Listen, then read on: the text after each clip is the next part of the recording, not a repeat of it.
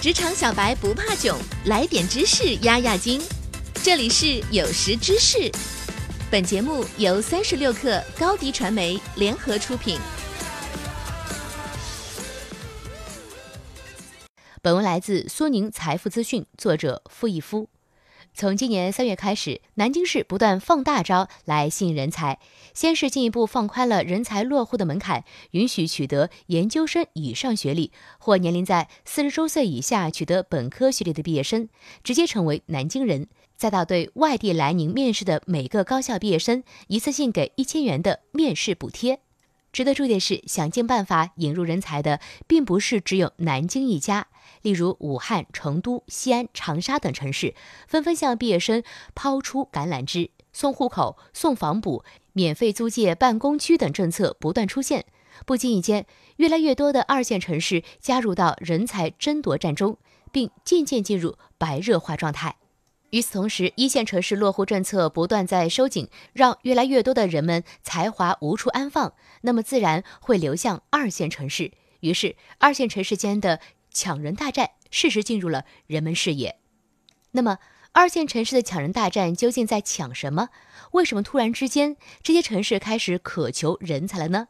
答案在于人力资本在地区经济发展中的重要地位日渐突出，而各个城市也对人才更加重视。说白了，二线城市抢的不仅是人，更是高质量的人力资本。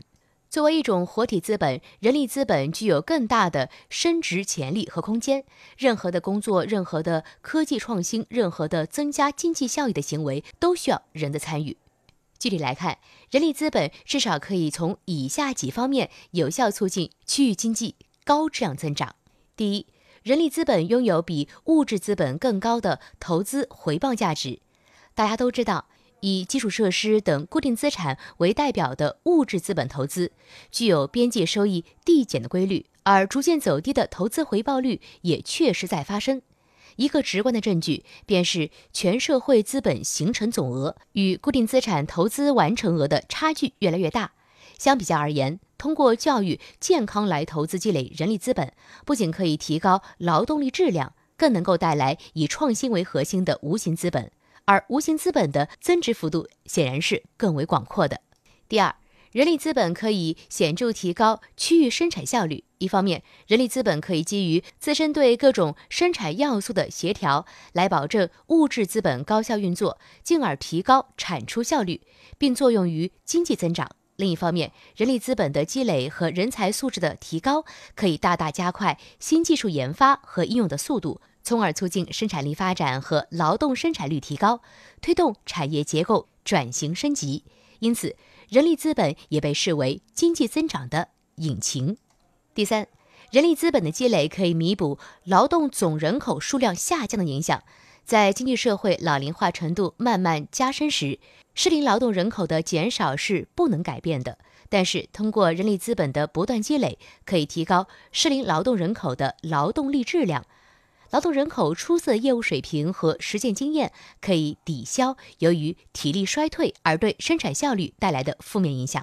当北上广深很多领域的人才趋于饱和，发展空间不再像以前那样大时，二线城市必然不会错过如此好的机会。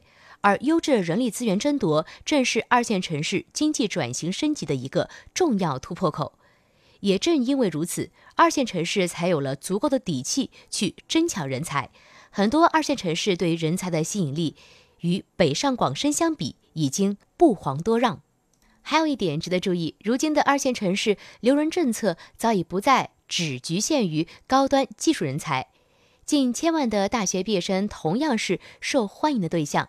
政策着力点也放在了毕业生最为关心的户口、住房、创业扶持等多种实际需求上，零门槛落户、购房租房优惠。现金补助等措施基本成为标配。让人庆幸的是，今天的二线城市硬实力与软环境日趋完善，已经能够为人才提供足够的筑梦空间，给他们提供实现梦想的可能。而这些恰恰是对人才最强大的吸引所在。年轻的朋友们，你们会选择二线城市安家立业吗？下载三十六课 APP，一网打尽商业大事件与科技新鲜事儿。轻松获取新鲜谈资，快来下载吧！